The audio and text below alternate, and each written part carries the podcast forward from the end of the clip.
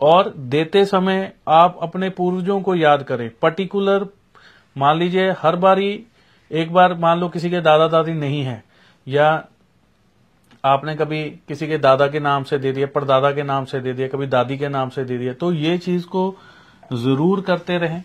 इससे क्या होता है कि जो आपकी लाइफ में पितर दोष होगा, उसका जो प्रभाव है वो कम होना शुरू हो जाता है।